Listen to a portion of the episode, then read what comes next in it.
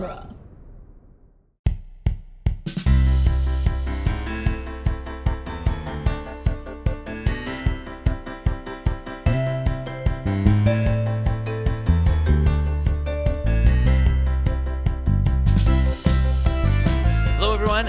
To the Protagonist Podcast, where each week we look at a great character in a great story. I'm Joe Dorowski, and this week we're discussing Batman from Beware the Grey Ghost and Zatanna from Batman the Animated Series.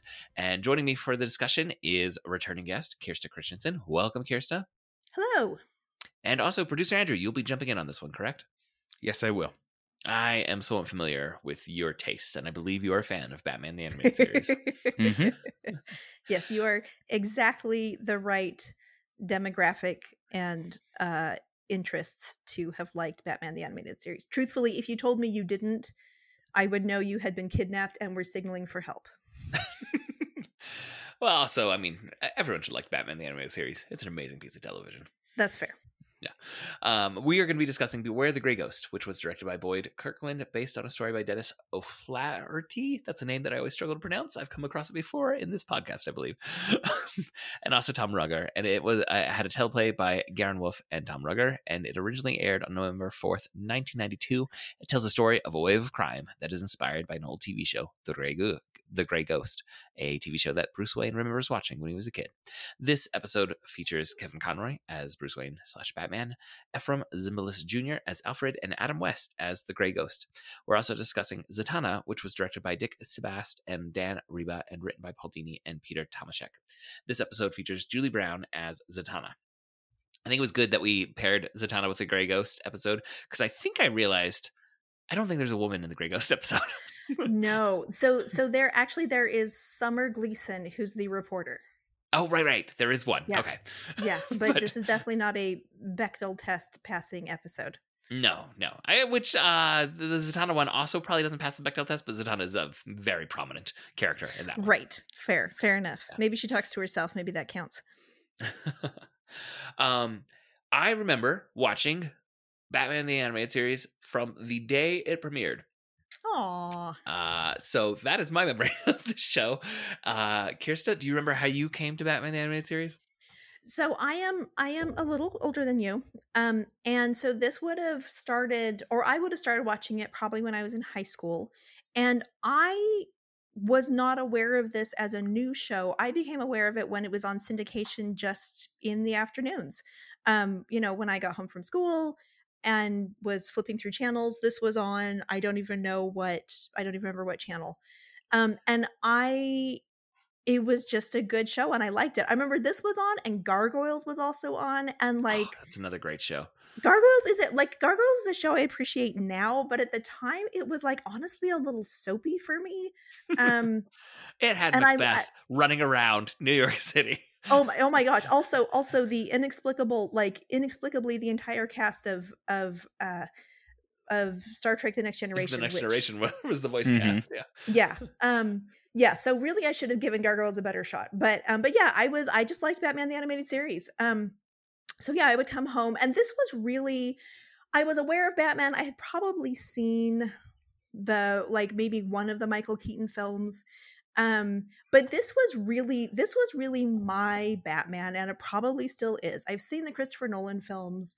I've seen you know i've i've probably read some of the comics um but really this is the this is my favorite incarnation of batman. When people tell me when people say oh you know do you which batman do you like better? and they give all the live action ones i always say kevin conroy because i don't care. He's the best batman. Um so yeah this is just a show that i really liked and then actually um years later when when netflix on dvd was a thing i um i you know i when i was in grad school i started I I started i got a netflix subscription because i would like do homework all evening and then reward myself by like watching an hour of a netflix dvd so like half of a movie or like one episode of a tv show or two episodes if it was a sitcom.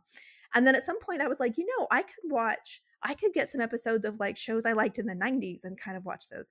And so i and so i got some I, I ordered some episodes and there were some shows that like really didn't hold up that well. It's like oh okay this i know i liked this at the time but this is not that great. And then i got some episodes of batman the animated series um and so this would have been you know this would have been in like the late 2000s and it held up so well. I was so shocked. I'm like, this is better than I remember. And I remember really, really liking it. So I think we can talk a little bit about like the production values and some of the production design too, because there are some very interesting choices they made that really make it hold up um, in ways that I don't know if they were maybe um, expecting. But yeah, so this is like that's how I came to it originally, and then that's how I kind of came back to it. And yeah, it's always had a place in my heart. Andrew, uh, do you remember when you started watching it? Um, I don't remember when I started watching it. I remember buying all the DVDs at some point when they Mm. probably when they did like the full collected set, and I'd probably watched all the DVDs in various sets before then. Um, so that's when I remember it most specifically. Um, it was on, you know. Yeah. That's the like it was like there, there's a lot of episodes of this Batman the Animated Series show. Mhm. Uh, like a, a kind of an outrageous number of of episodes um, that have been made in in two different styles, right? Because they did the the New pre adventures. yeah the pre. Superman and then the post Superman um, Batman Adventures. Um, and I just remember it being around. There's episodes like I remember watching episodes and episodes sticking with me when I was a little Mhm. kid. Um, I remember trying to get home from school in time that maybe I could get an episode in if I like if I walked quick, I'd be there in time to to watch Batman. Yeah, I Um, uh, And and then I I remember watching the whole thing. I I remember more vividly Batman Beyond. I was the perfect age for Mhm. Batman Beyond, and which is also that, a great show. And and and that sits with me very comfortably as as like maybe my real core like Batman introduction is like okay like I'm all in on Batman Beyond. Mhm. So a funny thing about the new Batman Superman adventures. So so what happened with they made this show and then they did a bunch of spin-offs which kind of which maybe comes up in the trivia that like this show was so successful they did a whole bunch of Justice League related spin-offs.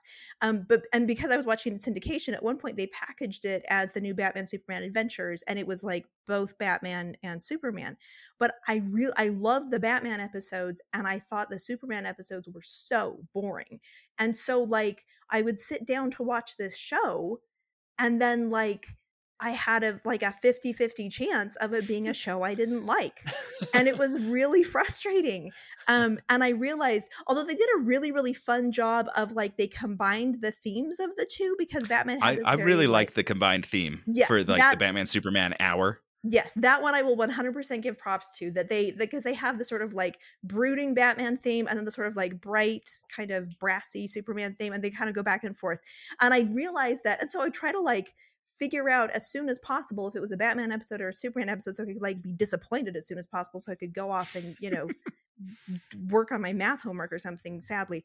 Um but I realized if the first shot was nighttime it was almost always a Batman, Batman, episode, yeah. and if the first shot was daytime, it was almost always a Superman episode. That was like a very, very strong rule of thumb. So, Well, if you contrast like just the opening credits of Batman the animated series with Superman the animated series, Uh-huh. I mean, Batman is so dystopic. It's all shadows. It's all Yes. noir.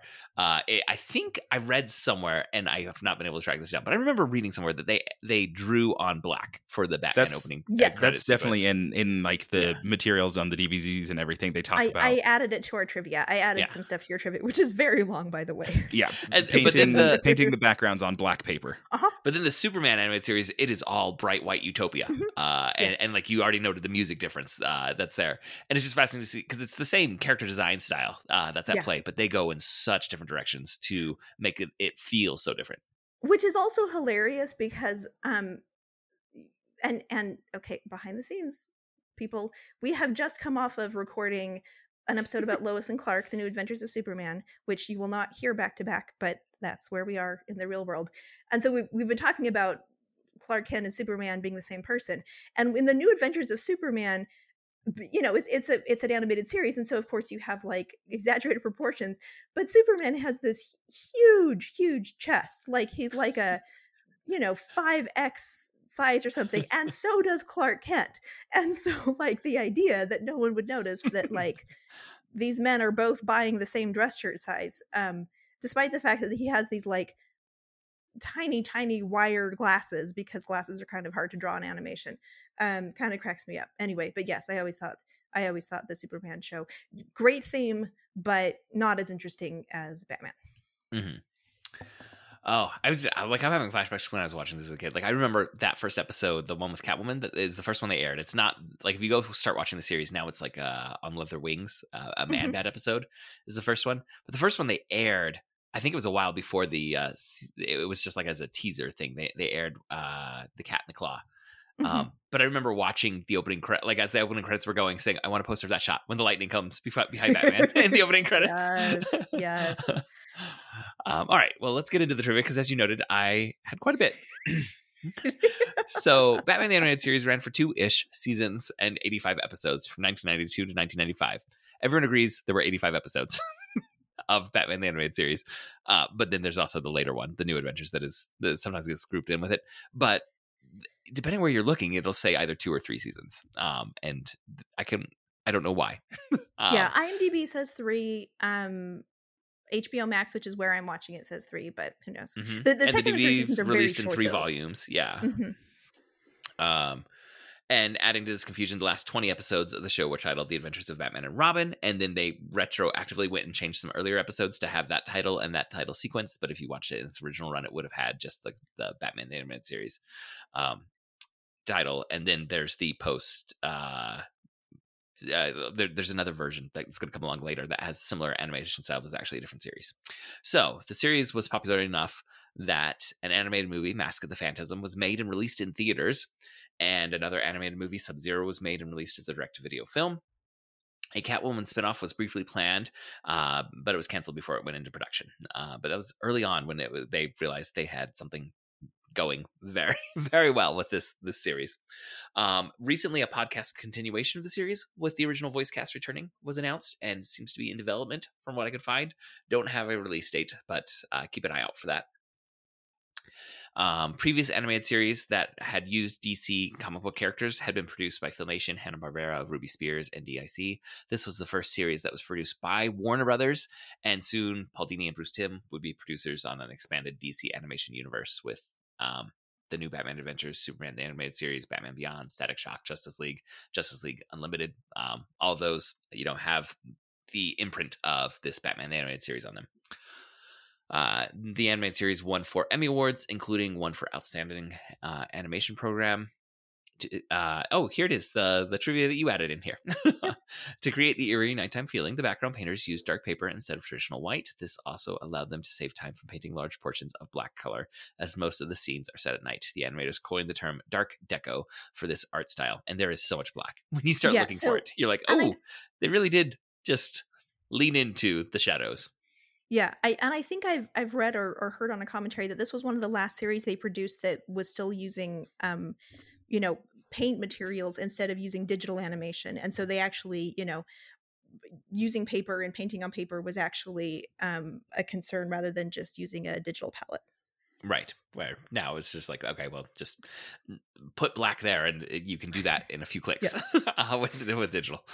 Um, the voice cla- cast, including Kevin Conroy as Bruce Wayne Batman, Mark Hamill as the Joker, and Arlene Sorkin as Harley Quinn, has been recognized for the quality of their work and are, I think, for many people, still like iconic versions of uh, those characters.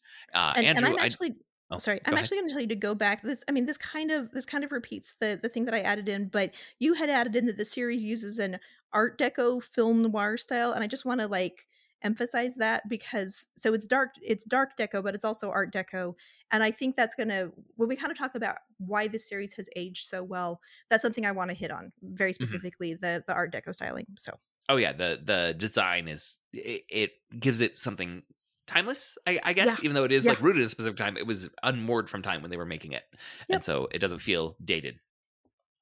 Um, Andrew, you have, I believe, on your wall uh, an autograph from Kevin Conroy. Is that right? no I actually have two autographs from Kevin Conroy. Mm. I have um, a piece of artwork, and I had him sign a bag that I used through throughout high school. Um, it was a, a Batman uh, messenger bag, and I so I had him sign both of those when we met him at at Comic Con. And I have one uh, piece of Batman the Animated Series artwork that's signed to the Drowsky family by Kevin Conroy. I It have was- many blessings great. in my life. and I don't need to be jealous of the things that other people have.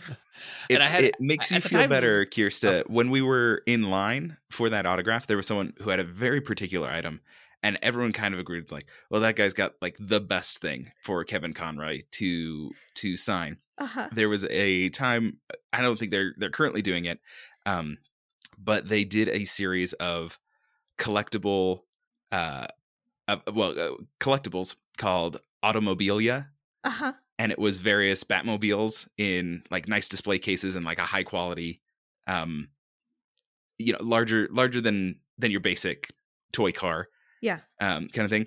And he got the Batmobile from the animated series and had Kevin Con- Conroy sign that, and then he put the case back on it. Yeah. That's like, "That's kind of one, the best one." yeah, Yeah. that wins. Yeah. I um my daughter was pretty I can't remember how old she was, but she would have been like f- 5 6 or 7, like somewhere in that age range. But she went to that uh Comic-Con or FanX uh dressed as Batgirl, like she wanted to be Uh-huh. Batgirl. And so she was with me when we met Kevin Conroy and she had seen a number of the episodes Sure. um uh, of the series, so she kind of knew that she was talking to the voice of Batman. But he he asked what her name was, and I, we said Lizzie, and then he did the Batman voice, and he goes, "Lizzie, we need you in the Batcave." Oh. Why my She- heart it's just, it's just- I, I think she said like the Joker's on the loose or something like. that. what a sweetheart. If if Yeah. I die in the middle of recording this podcast, it will be of sweetness and love from Kevin Conroy. oh, he was so nice. Yeah. So Mhm. I mean, He was great. Um, you know, I've I've had the chance to do through you know work at some of the you know doing some panels and things uh to, you know to interact with some celebrities and s- they're almost always like cordial but like Sure. he he seemed to legitimately like be taking time to like engage with the fandom of every person that was getting a signature from him Yeah. uh and and it just if if you think you like Kevin Conroy because he's the voice of Batman also just know he seems to be a truly nice person Yeah. all right. Uh, this uh, series, Batman the Animated Series, is famous for a number of reasons, but one is uh, the character of Harley Quinn, who has kind of exploded and, and become like a icon of the DC Comics universe. Um, first appeared in this animated series before she ever appeared in a comic book, and certainly before you know the the live action appearances that we're getting in in Suicide Squad and other DC films.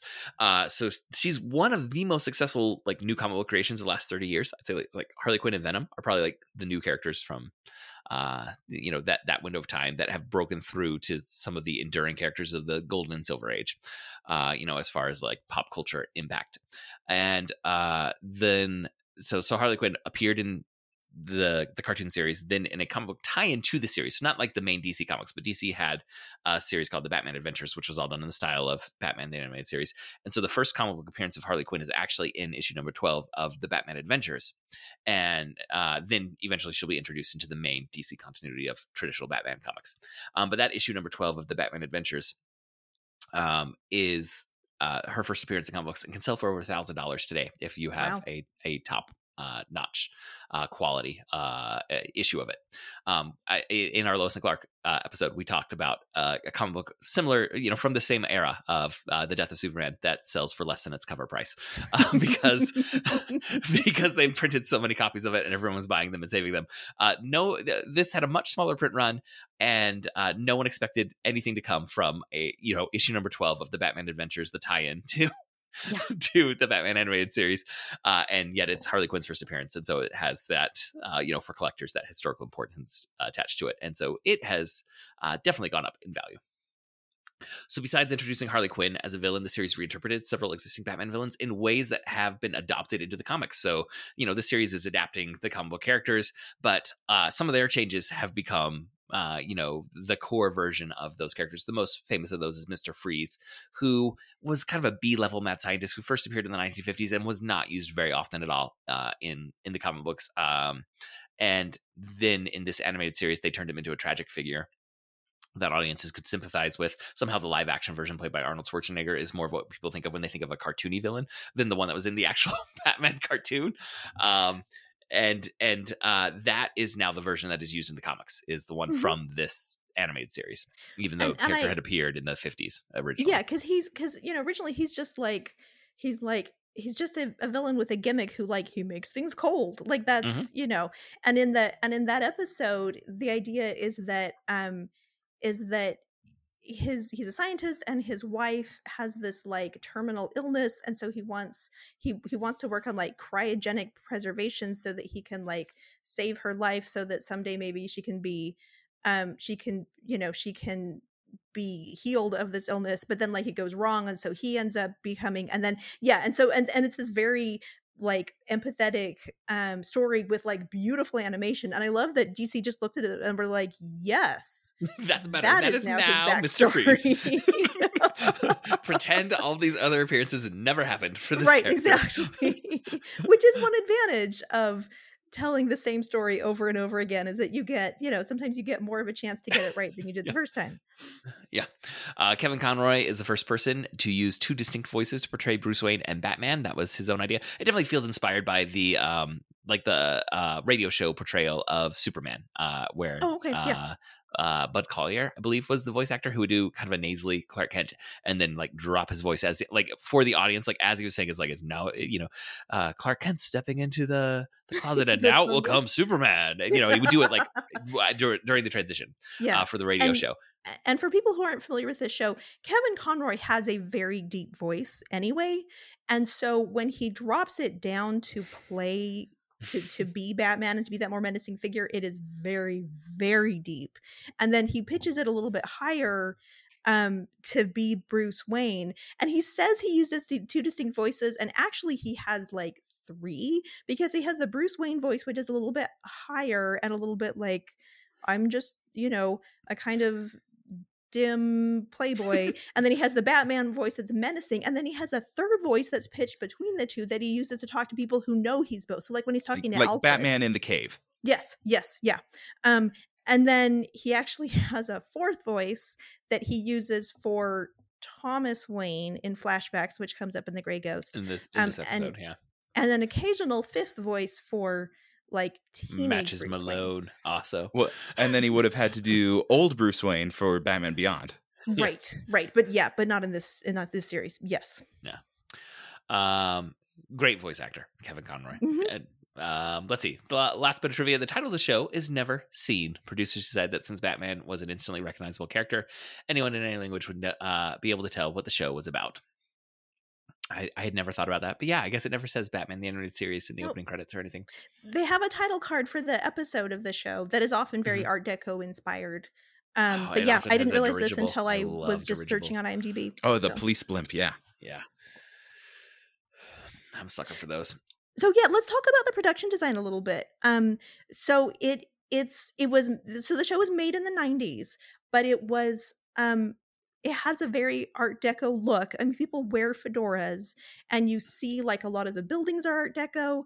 Um, the television is always black and white despite the fact that for you younger people color television did exist in the 90s um, there's a computer you know so obviously computers did not exist in the 20s the 1920s um, but the computers are the computer the back computer is monochromatic mm-hmm. which would have been a little bit I guess maybe early 90s computers were were still a lot of monochromatic. But it's funny because um so so one thing I've read is the idea was like it was kind of a parallel design choice where like the night like it sort of split from the 1920s and we kept a lot of those elements and so it's like it's set in our current time but with more 1920s influences and of course with architecture it could have just been built in the 1920s um and it just kind of and and you know also it was influenced by um by the tim burton uh, Batman films and uses the same theme. So Danny Elfman had written the theme for the Tim Burton series, and it uses the same theme in the TV show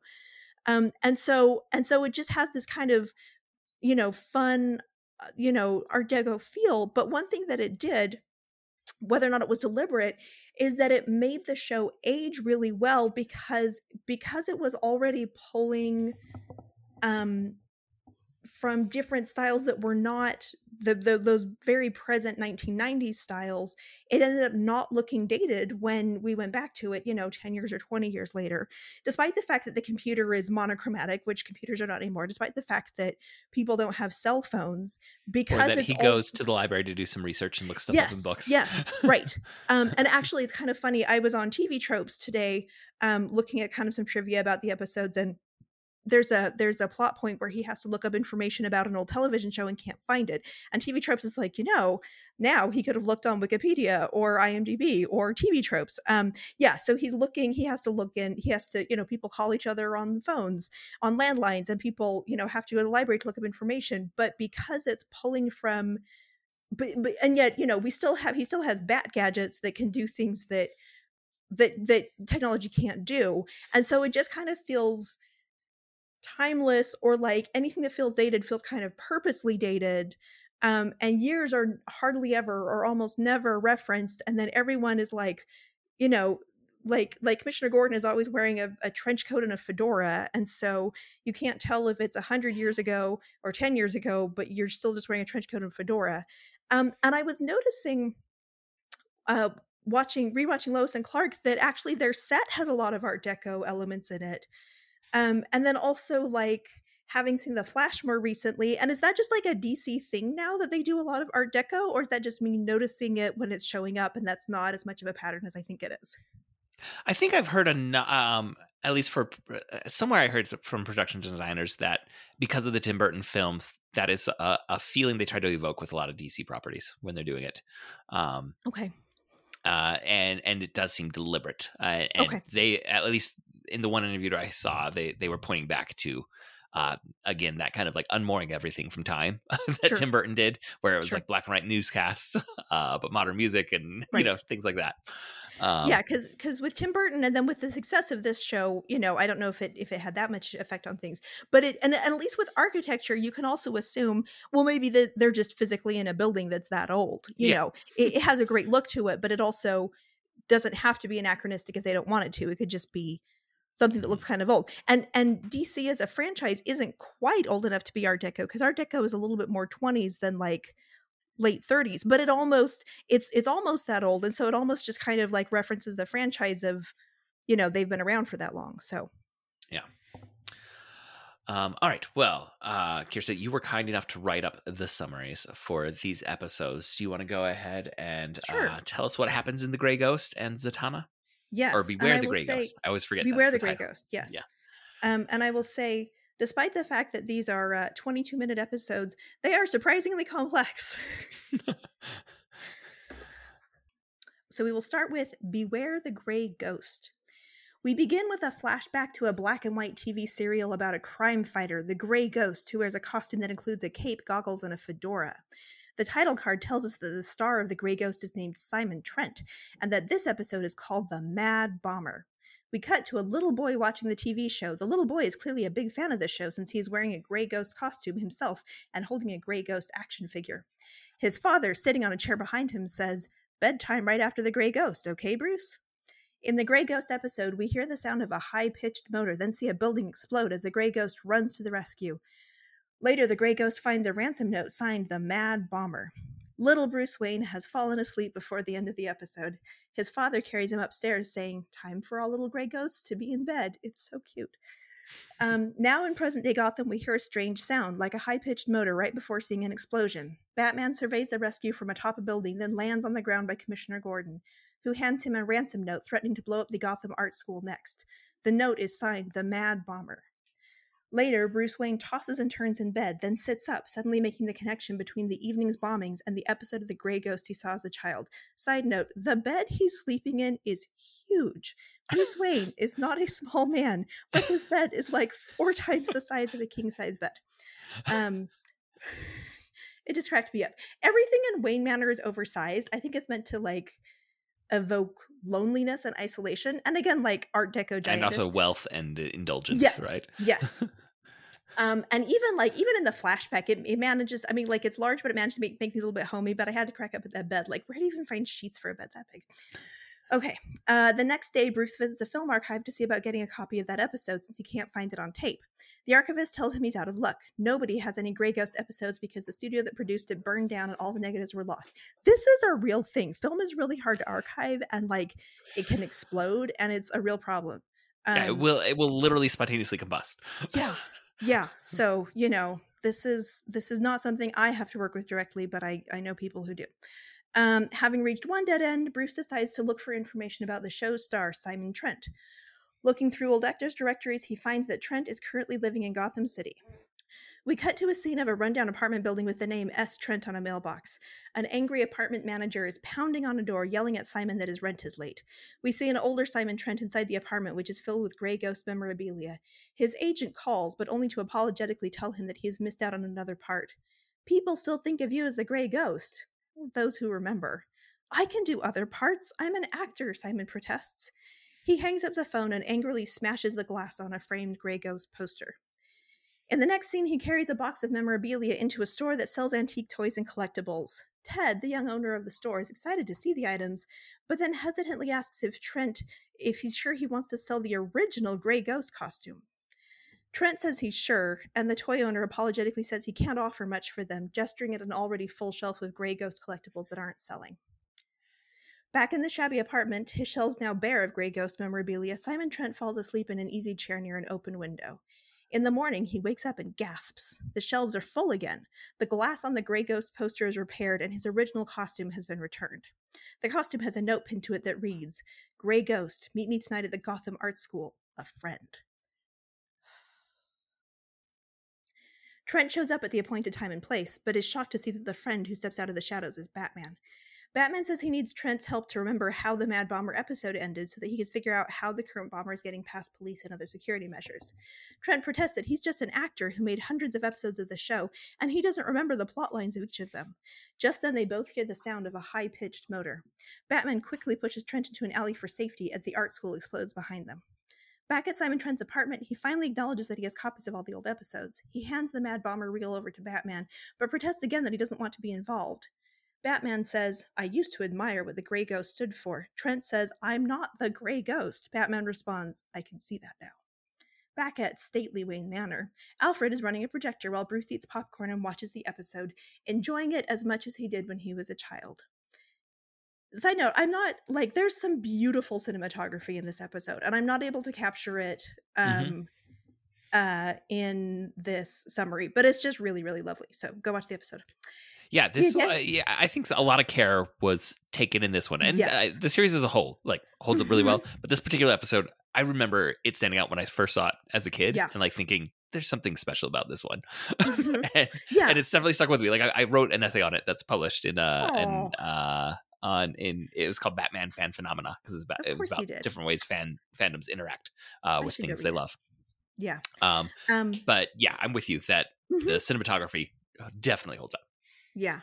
Um, and it's fun that when they do the flashbacks, it's like sepia toned because memories are always sepia toned. Okay. Um, he again hears the high pitched motor sound and finally learns that in the Grey Ghost episode, the bombs were carried by small remote controlled toy cars. He phones Commissioner Gordon with the information. That night, the police are waiting at the bomber's next target, the Gotham Library. Not the library! I was legit upset about that. They destroy one of the toy cars. Batman takes out another and then and then chases a third one into an alleyway. However, the third car is an unarmed decoy. As Batman turns around, however, he sees several more armed toy cars headed his direction. Someone drops a rope into the alley and Batman climbs it to the top of a building to find Simon Trent in costume as the Grey Ghost. Batman shows him the decoy car, which is apparently a piece of official Grey Ghost merchandise. Batman says he's going to check the car for fingerprints, then turns and asks the Grey Ghost if he wants to lend a hand. As they drive away in the Batmobile, they are pursued by a few remaining toy cars. Batman tells the Grey Ghost to press a special switch to release an oil slick behind them. Later, the Grey Ghost removes a blindfold and steps into the Batcave, commenting that it looks just like the Grey Ghost's lair. Batman says, As a kid, I used to watch you with my father. The Grey Ghost was my hero. Simon Trent says, So, it wasn't all for nothing. The Bat computer is checking the toy car for fingerprint matches, and it gets a hit on Simon Trent. Batman turns to him and says, You had the only copy of the show. The Mad Bomber followed the show step by step. Trent protests, I'm not the Mad Bomber. I sold my Grey Ghost cars months ago to pay for. And he has a sudden realization. We cut to Ted, the friendly toy store owner from earlier, who is secretly the Mad Bomber. Batman arrives at his shop, and the Mad Bomber monologues about how he loves toys, but he constantly needs more money to be able to buy more of them. Batman and the Grey Ghost fight the Mad Bomber, whose toy collection is ultimately, ironically, destroyed in an explosion. In the final scene, there is a big public event for the video release of the long lost Grey Ghost television series. Simon Trent is at the center of attention, signing autographs for a long line of fans. Bruce Wayne reaches the front of the line and asks him to autograph a video. As Bruce le- leaves, he turns to remark, You know, as a kid, I used to watch you with my father. The Grey Ghost was my hero, and he still is. Oh, Such a great episode. I All know, uh, I Let's do the Zatanna one real quick, and then we'll Okay. we'll dive in. All right, give me a second to catch my breath. I'm doing all this standing. Summary for our second episode, Zatanna. We open on a magic show starring Zatanna, a female mus- a female magician performing various illusions. Bruce Wayne and his butler, Alfred, are in the audience clapping appreciatively. Alfred quietly asks, How long has it been? Ten years? Twelve? All that and another lifetime, Bruce responds. She and her father were very fond of you. I was a different person then. Yes, intense, driven, moody. She'd never recognize you now, Alfred teases. Bruce smirks. Zatanna continues to perform as we flash back in Bruce's memory to a scene in which a teenage Bruce Wayne is hanging upside down in a straitjacket and chains. He manages to free himself, and an older man, the magi- magician Zatara, congratulates him on achieving his fastest time yet. While they talk, a teenage girl slips behind them to eavesdrop. Zatara tells him he would make a great magician, but Bruce Wayne, who has been studying with him under the obvious alias John Smith, says that he has no interest in performing and tells Zatara that in fact it's now time for him to move on to learn something else. Zatara tells John that he'll miss him, adding that he's sure his daughter, the eavesdropping Zatanna, will also be sad. Slightly embarrassed at being caught, Zatanna tells Bruce that she's sorry he won't be finishing out the tour with her and her father, she teases him for being so serious all the time and fans out a deck of cards, jokingly telling him to pick one so that she can predict his future. He obliges, and she says, hopefully, Two of Hearts? The card is a Joker, which is a great moment, by the way. Um, he promises her that he'll write from Japan, his next destination, and he calls her by the nickname Zana. She is skeptical of the promise and instead tricks him by handcuffing him to a ladder on the side of the stage, walking away and saying that now he'll miss his flight. However, when she turns around, the handcuffs are dangling empty, and he's already disappeared. Back in the present day, Zatanna's final act will be to make a giant pile of money belonging to the Gotham Mint disappear and then reappear. On stage to witness the final trick are the president of the Gotham Mint, along with a noted magic skeptic and debunker named Montague Kane. Zatanna does successfully make the money disappear in a cloud of pink smoke, but then it doesn't reappear. Instead, Zatanna is arrested for theft, and like immediately, which is hilarious. Bruce is certain she's been set up, meaning that her arrest is just distracting the police while the real criminal gets away. As Batman, he breaks her out of the police van while it is en route to the station. Batman tells Zatanna that he heard about the robbery and wants to help her. They head back to the Mint to look for clues. They sneak in through a skylight, convenient, and find and find evidence that the real thief used Zatanna's own techniques against her to steal the money before the trick was ever performed. Batman and Zatanna reason that it would take someone who knew a lot about magic to pull off the heist, and they both realize that it must have been the debunker Montague Kane. Back in the Batmobile, Batman offers to drop her off while he goes after Kane alone, asking hesitantly if she wants to call anyone to let them know that she's safe. Zatanna sadly says that being on the road doesn't allow time for romantic relationships, and since her father died, she's been alone. Batman offers his, his condolences, saying that he saw Zatara perform when he was younger. Zatanna looks at Batman's masked face thoughtfully and remarks that she feels like they've met before. Batman uncomfortably, uncomfortably responds that he just has that kind of face. Batman and Zatanna make their way to Kane's house, but he's already gone and has set a trap for them. They escape from the trap and find him on a private plane that is just taking off. Batman and Zatanna fight Kane and his henchmen, but the tide turns against them and they're captured. Kane handcuffs and chains them together while preparing to throw them out of the plane over the ocean. Batman whispers, Trust me, Zana, then says, Quick, in my glove, before passing her a lockpicking tool. In that moment, Zatanna recognizes the nickname Zana that only John Smith ever used for her. Before they are thrown out of the cargo hold, Batman catches a bit of netting on his foot. As they dangle off the end of the netting, Zatanna unlocks their handcuffs while Batman picks the locks on the other chains. I just want to say The- this netting is incredible. Whatever it's made out of is astoundingly strong. The tensile Good, strength blows netting. my mind. Yes. Uh, the fight continues back and forth, but eventually Batman and Zatanna are victorious. Back in Gotham, Kane is arrested and taken away as Batman and Zatanna look on. She says, So, you never wrote? He says, I meant to.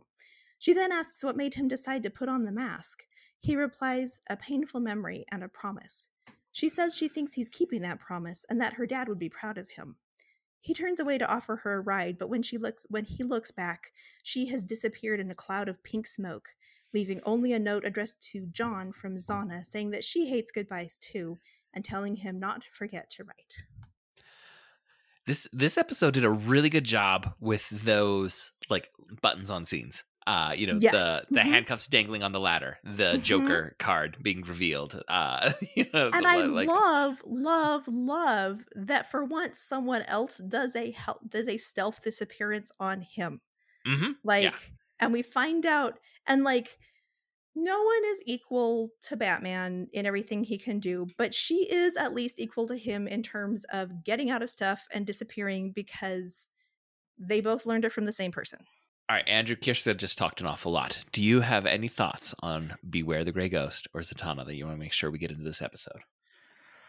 I, I mean, uh, mostly I just wanted to contribute to the discussion of of the show as a whole. Okay. Um, and and like these are these are solid episodes. I think these episodes do a great job of showing something that that the show doesn't do in every episode, but but both of these episodes have it where it shows the roots of Batman are a little more complicated than than just the death of his parents. I don't know that they actually show and and uh, this is something that's been discussed. I'm sure we've mentioned on the podcast. Every movie feels the need to show the death of the Waynes. Uh huh. and I don't know if this show ever does it actually. I don't think so. Um, I can't I remember know. it. Well, I, feel know like they the, do uh, in a flashback.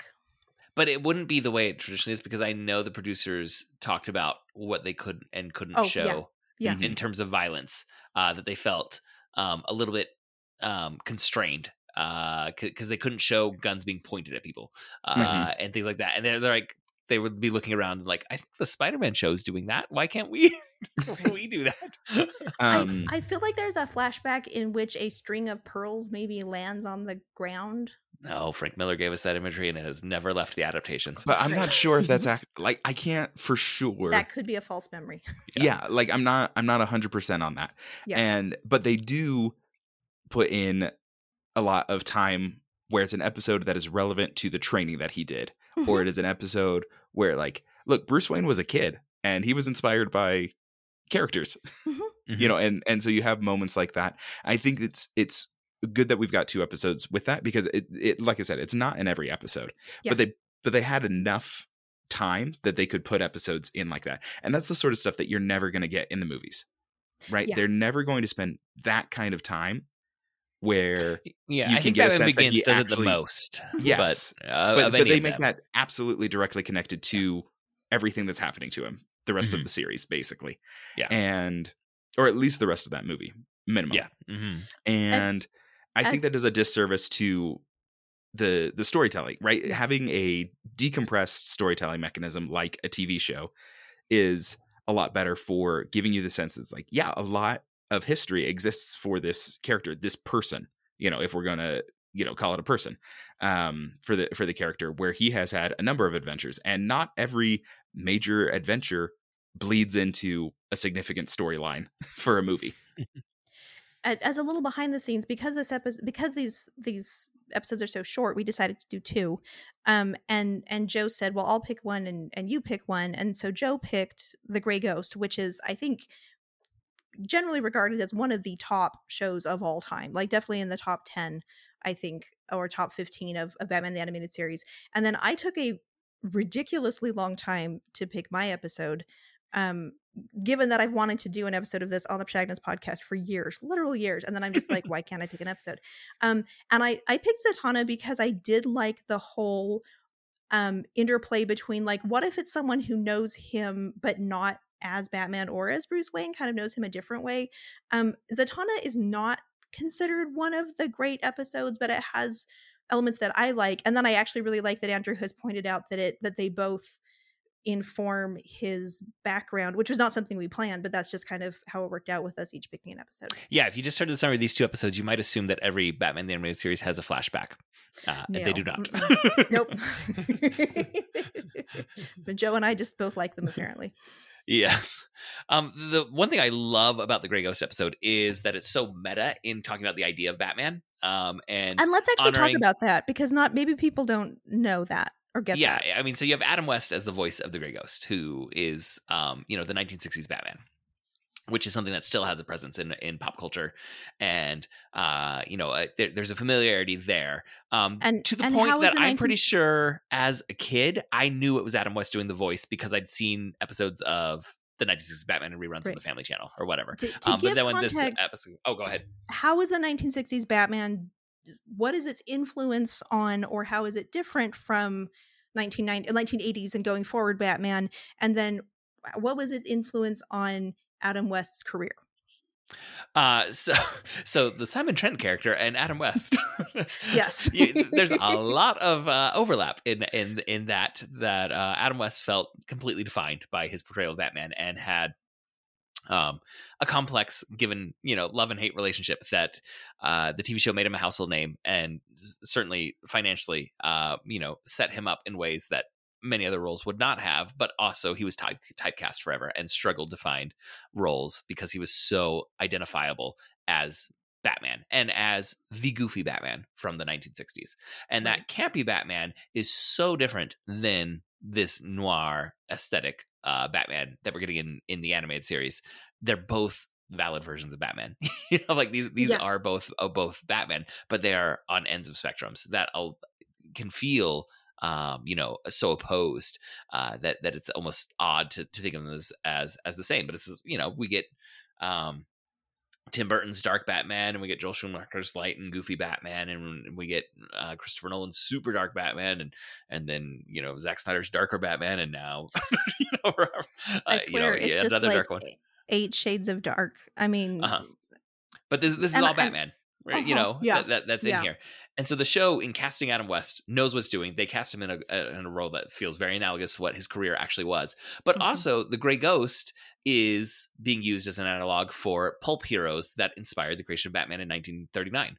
Yeah. Um, so characters like the Shadow and the Spider, and um, you know, there, there's a handful of others that you can point to and say, oh, these are clear antecedents that were in the air when Batman was being created, and Batman is uh, borrowing or giving homage to uh, this style of character. Um, they created a new version with the Gray Ghost, um, but it's it's you you if you go look at pulp covers, uh, it's like oh okay, this is what they're doing, and so it's acknowledging like the historical actual like real our real world creation like what is the pop culture history of batman? What inspired batman to create a character that's going to inspire bruce wayne in this animated version uh you know of batman and they're going to cast uh adam west in that role. It's like so much both real world pop culture history uh production history uh, went into thinking about how the story was going to be told, but then just the story itself works. Like you could watch this Yeah. without any of that metatextual, Yep.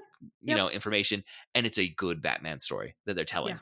And so there's so many great layers in there. And One- Oh, then one other thing that I sure. really enjoy is, um, you know, what I ended up writing that essay on is how this is going to portray both positive and negative aspects of fandom. um, Oh, I think yeah. the title of my essay was inspired uh obsessive and nostalgic the facets of fandom in batman beware the gray ghost or Be- beware the gray ghost um because you have the character of bruce wayne who is inspired by the gray ghost to go and become a hero. Like to, to pick up the most positive attributes he's seeing in something that he loved as a child. You have the villain of the episode who is this obsessed uh controlling uh gatekeeping kind of kind of fan uh that wants to own this thing that he loved as a child uh, Mhm. a- and and wants it as a possession. And then you have, uh, you know, at the end you get this like this loving nostalgia for things, y- uh, something that meant something to people, and that they're they're eager to revisit uh, in a positive way. And so It- you you know, yeah. there's lots of different avenues to explore what fandom means that's given to us in this 22 minute animated episode. Oh yeah, no, it's it's it's unbelievable that it's as short as it is because it it packs in so much. Um, it's also very funny when Bruce Wayne is standing in line because he's like, "Oh, can you make it out to Bruce?" Um, and and Simon Trent's voice is like, "Okay, here you go, Bruce." And it's like the the pitch of it is like it's not quite patronizing, but it's like it's a little bit like it, it's a very it's an interesting pitch because it's like i am doing something kind for you. Obviously he does not know at this point that he has just you know saved gotham city with batman right? So so that's kind of a fun reversal. Um and also even ted the like evil mad bomber clearly really loves simon trent when he comes in and he's like you know so even he has as this sort of like you know crazy toy collector loves is, is happy to see Simon Trent come in, always buys stuff from him, you know, even if he can't pay very much, is really excited to see the original Grey Ghost things. You know, I don't think that that's part of an act. I think that's genuine. Um, even though he has this like supercomputer in his basement, which I'd love to know where that came from. Um, did you catch who the who does the voice of Ted, the toy collector slash Mad Bomber? Um, I think I know. I'm. I've got it up right here, so I'm. uh, I'm. Uh, yeah, yeah. It's it's Bruce Timm, uh, right? It's. Or I thought it was Paul Dini. Uh, I, I think. Well, I, I think the uh, my memory is like the visual was based on one and the voice was the other.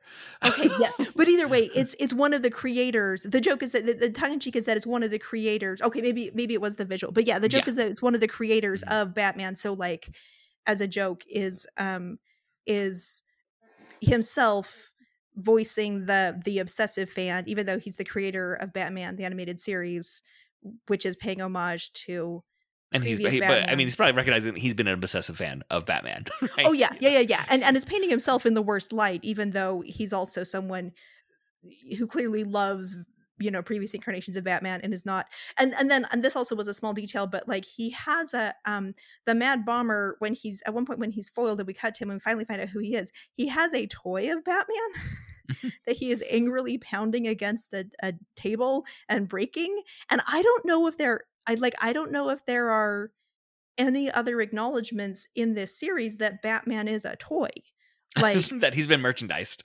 right that might be the only one. Anyway so that's a very very fun wink. Um i also i also noticed that that batman only ever calls simon trent the gray ghost whether or not he is in costume. And part of me wonders is that just like professional courtesy? You know, like, As one crime fighter to another.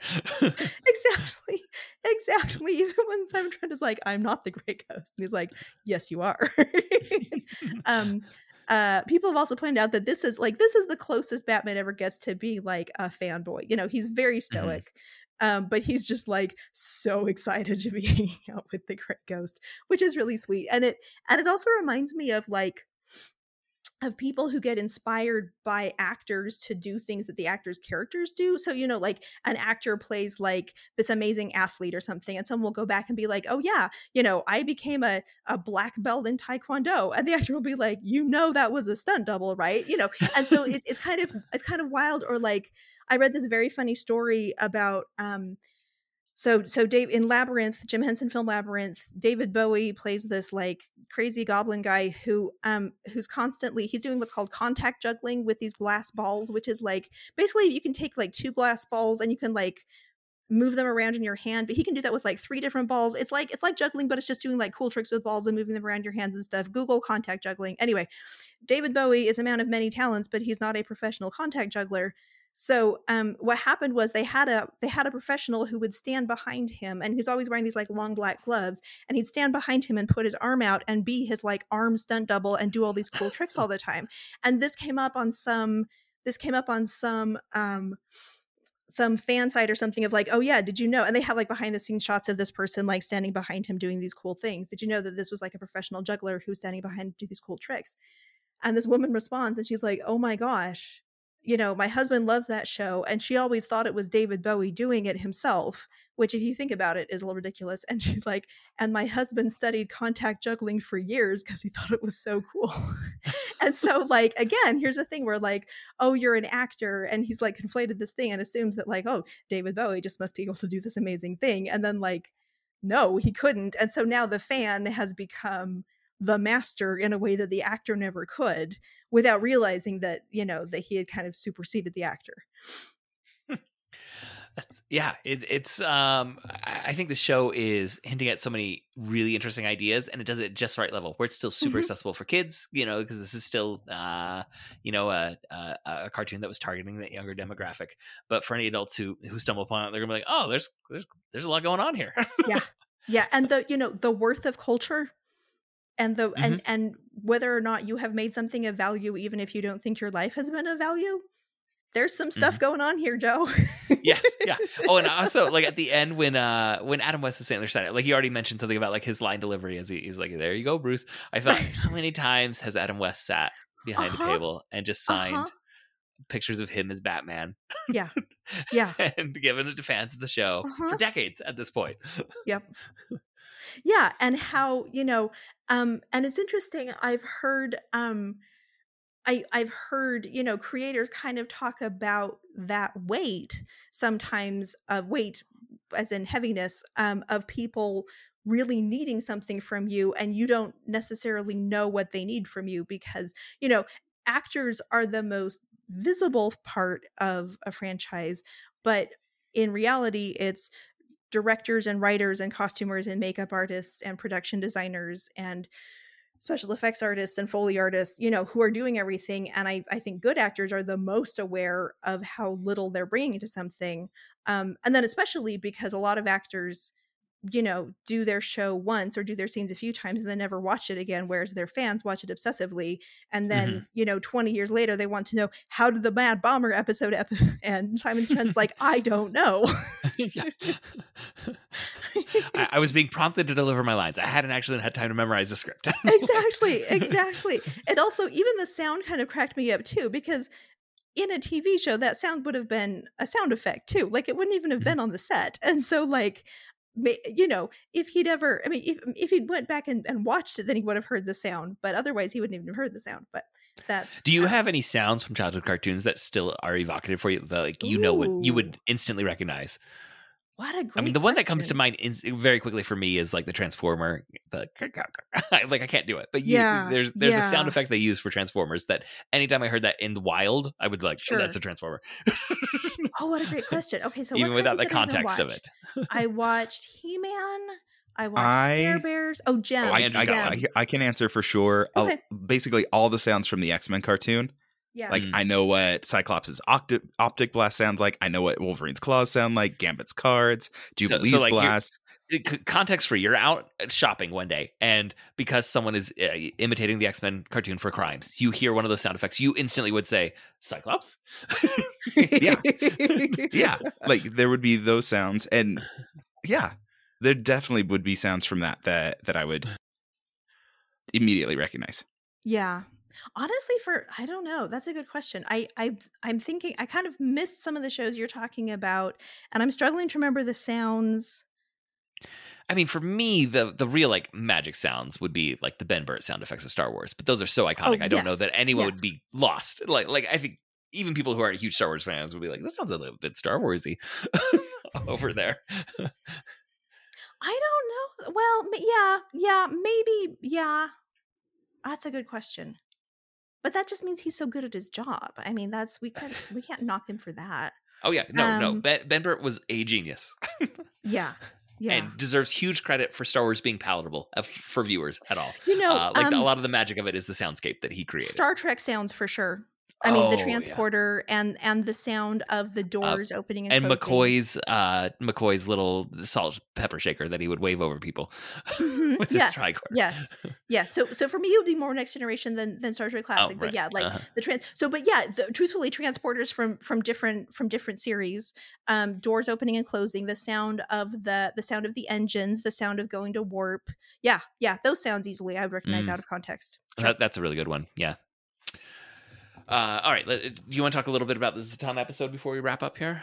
Yes, absolutely. So, um, so like I said, I, I, it took me a long time to pick my episode, um, and and Joe had picked one that I wanted to do anyway, so I was really happy that he picked that.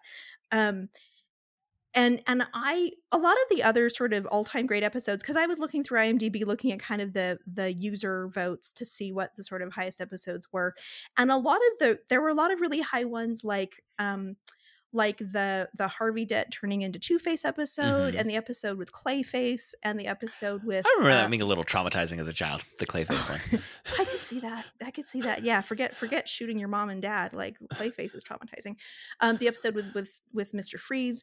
Um, but a lot of those episodes were super villain origin stories, and I wanted a Batman focused episode because. Mhm. I like episodes that are focused on the secret identity and on the real identity and on the interplay between the two. So I picked the Zatanna episode because it's about someone who actually knew him way back when and recognizes him but not as Bruce Wayne and doesn't know anything about that life, but knows something about this sort of in between life, intermediate life. And I just thought that was really interesting in terms of like, how did he get where he is and how is he um how is he you know how where did he start from and how did he kind of split into these different identities? And i also thought it was really interesting that he's you know he says he does what he does because of a promise but she actually at one point says you know, because when he's asking her, like, and, and at one point he even explicitly says, like, so do you like, do you have anyone to call? Do you have a husband? Like, like what happened with you? Um, he's definitely fishing for information. Exactly. Yes. Yes. Um, like, why do you care? Um, and she says, like, she's like, someone has to carry on the old act now that dad is gone. So, like, she has actually kind of made a promise in the wake of her father's dead death, presumably not like a violent death, but there's actually some very interesting parallels between them um in terms of you know she made a promise and she has a certain set of skills and she has to go through you know keeping those skills alive and doing what she does which is you know she does magic tricks which is very different from like fighting crime but they both have this very interesting intersection where they you know met once as as teenagers and then kind of meet up again and recognize each other again or at least she recognizes him. Um, and i am always very very interested in people who people who see beyond the secret beyond the mask and see through to the secret identity and why they do that and how they do that. Um and so i just thought it was very interesting that she's one of the few people who can not just because she spent time with him but because she also um picks up on things about him that other people don't and sees him in a different way that other people don't. So that's why I picked it. I just thought that was. And I, I do like the the neat little trick they do within the story that okay, she recognizes that Batman is the person who trained with her father, but he was using an alias at the time. Yes, so she yes. doesn't know Batman is Bruce Wayne. Yeah. she... well, and it's also interesting too because it's kind of implied that she doesn't care. Mm-hmm. You know that she yeah. that she cared about the person who spent time with them, but she doesn't care enough to be like, what's I, what's under the mask and who's under the mask you know presumably she knows what he looked like when he was a teenager and maybe could figure out what he looks like as an adult but you know is not really that interested in that um i do wonder and you might have more of a sense than i do how famous is bruce wayne? Because i feel like i don't have a good handle on that um it de- definitely is flexible and elastic yeah. according to yeah. the needs. I think now he's considered like um I mean, I, I haven't read the recent runs. Andrew, like in Tom King's runs, how how is Bruce mm-hmm. Wayne kind of treated in those? And that's like the most recent, like long run by one creator. Um, I mean, like a Rockefeller. Uh huh. Where it's like old name, like, money. like everyone the knows the name. name. Yeah, yeah like like a Rockefeller or a Vanderbilt level because it's like okay, it's money specific. He doesn't do any particular celebrity stuff. Yeah. but he's not but like, like, a like he's, like he's, he's, not like a recognized by other know, famous. Yeah, he's recognized by by other famous people. He would go to big events, but he wouldn't necessarily be the person photographed at big events okay because because in batman the animated series sometimes he'll show up at something and they'll be like bruce wayne is here tonight you know um, I, but yeah, those are always like society things but but also they lean into the idea of him as like the most eligible battler bachelor uh, right. of gotham so right. all all the young single women are interested okay. in him for for that reason it just depends on the story are they are they playing that side of him up sure. or not because like when he's standing in line to get simon trent's autograph it's not implied that simon trent says like oh my goodness bruce wayne is in line mm-hmm. um and when he's in the when he's in the audience for zatanna's show it's not implied that that that she recognizes you know that she's like oh my goodness bruce wayne is at my show um so yeah, I, I do so like just, the fact that he's sitting next to Alfred at the show. Like right, right. they're just having oh, guys night I, out. and I was going to, I was gonna kind of mention Alfred in passing. One thing that I really noticed this time around is that Alfred's kind of the only person who can tease him. Mm-hmm. Um, because, you know, Alfred is uh, unfailingly supportive, obviously, has been with him the whole time, knows the whole thing, but also can kind of like rib him and be like, oh, yeah, you know, you are so dark and serious now and she would not have recognized you then and and like he needs that he needs someone who can occasionally call him out on his crap and alfred is kind of the only one who can do it or maybe at least until robin shows up yeah, um, because as Batman, he's always having to present almost the uh the infallible uh, you Uh-huh. know front uh Right. and even the, if bruce admits to himself that he's not infallible he always has to be infallible to commissioner gordon and to Right. to the criminals that he's he's fighting and uh you know admitting it to himself only gets so far but you need alfred there to kind of keep pricking that and, and as Bruce Wayne, he bit. has to be fallible, but in a false way.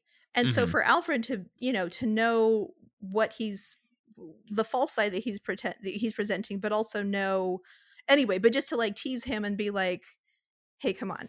Like, like you are who you think you are, but you're also not who you think you are. yeah and I, I mean and also linking in our earlier discussion for listeners about 10 episodes ago i think um, when we talked about lois and clark and that, that that series played up the idea that clark is who superman really is uh, Mhm. and, and superman is this like performance piece that he Yeah. goes and does batman the animated series very much says batman is who this man really is and if he is out in front as bruce wayne he is that's where he's acting and putting on Yeah. a front to the world or, you know, Batman in the Batcave is who he is. hmm You yeah. know, Well, the- Batman the- with with alfred the one person who can tease him because the, that's the one person who actually knows who he is yes so yeah, Yeah. he you know pulling in all the different parts of his life trying to figure stuff out literally actually being a detective um picking up clues you know not having to go out and be supernaturally scary but also Mhm. not having to go out and being this like you know goofy socialite So sitting in the Um, bat cave with the cowl pulled back, that is the yeah, pure essence yeah yeah of Bruce Wayne slash Batman. Yeah, gotta love that.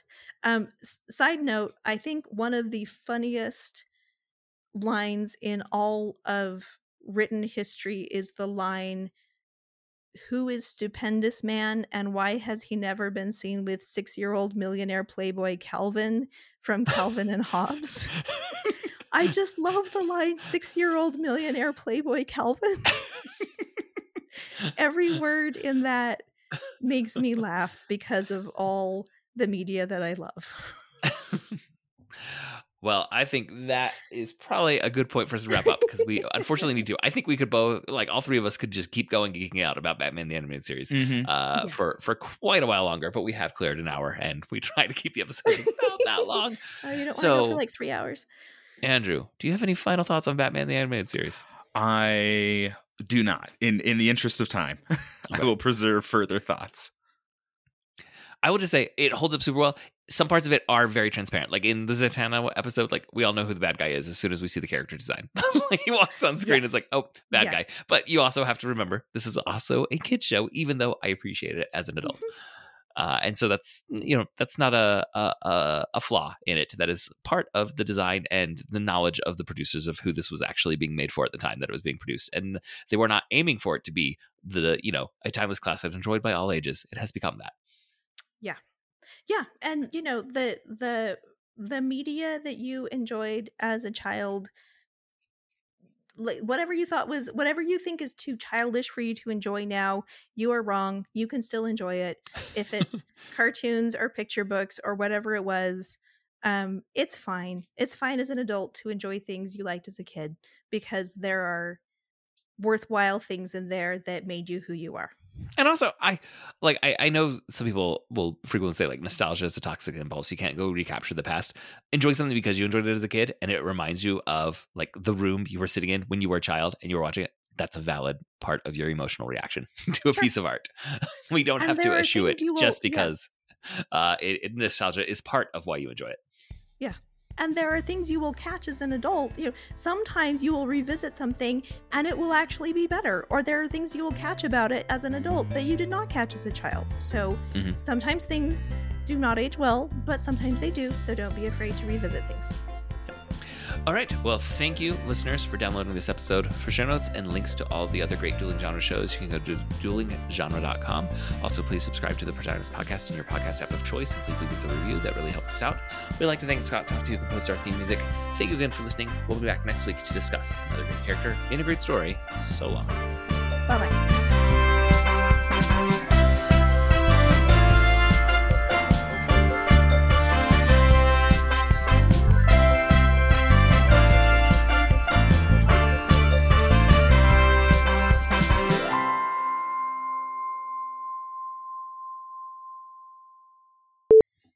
it's just i'm just standing at a weird angle and breathing and i had a busy day of sitting while other people fix my computer. My haunted computer. I mean, you you had an IT person label your computer's haunted. That I think. Right. Oh yeah, count. yeah. I'm like my computer's haunted. They're like, yes, my IT person. They're like, whoa. At one point, they were actually going to like call Microsoft, but they're kind of backing down for that. Okay.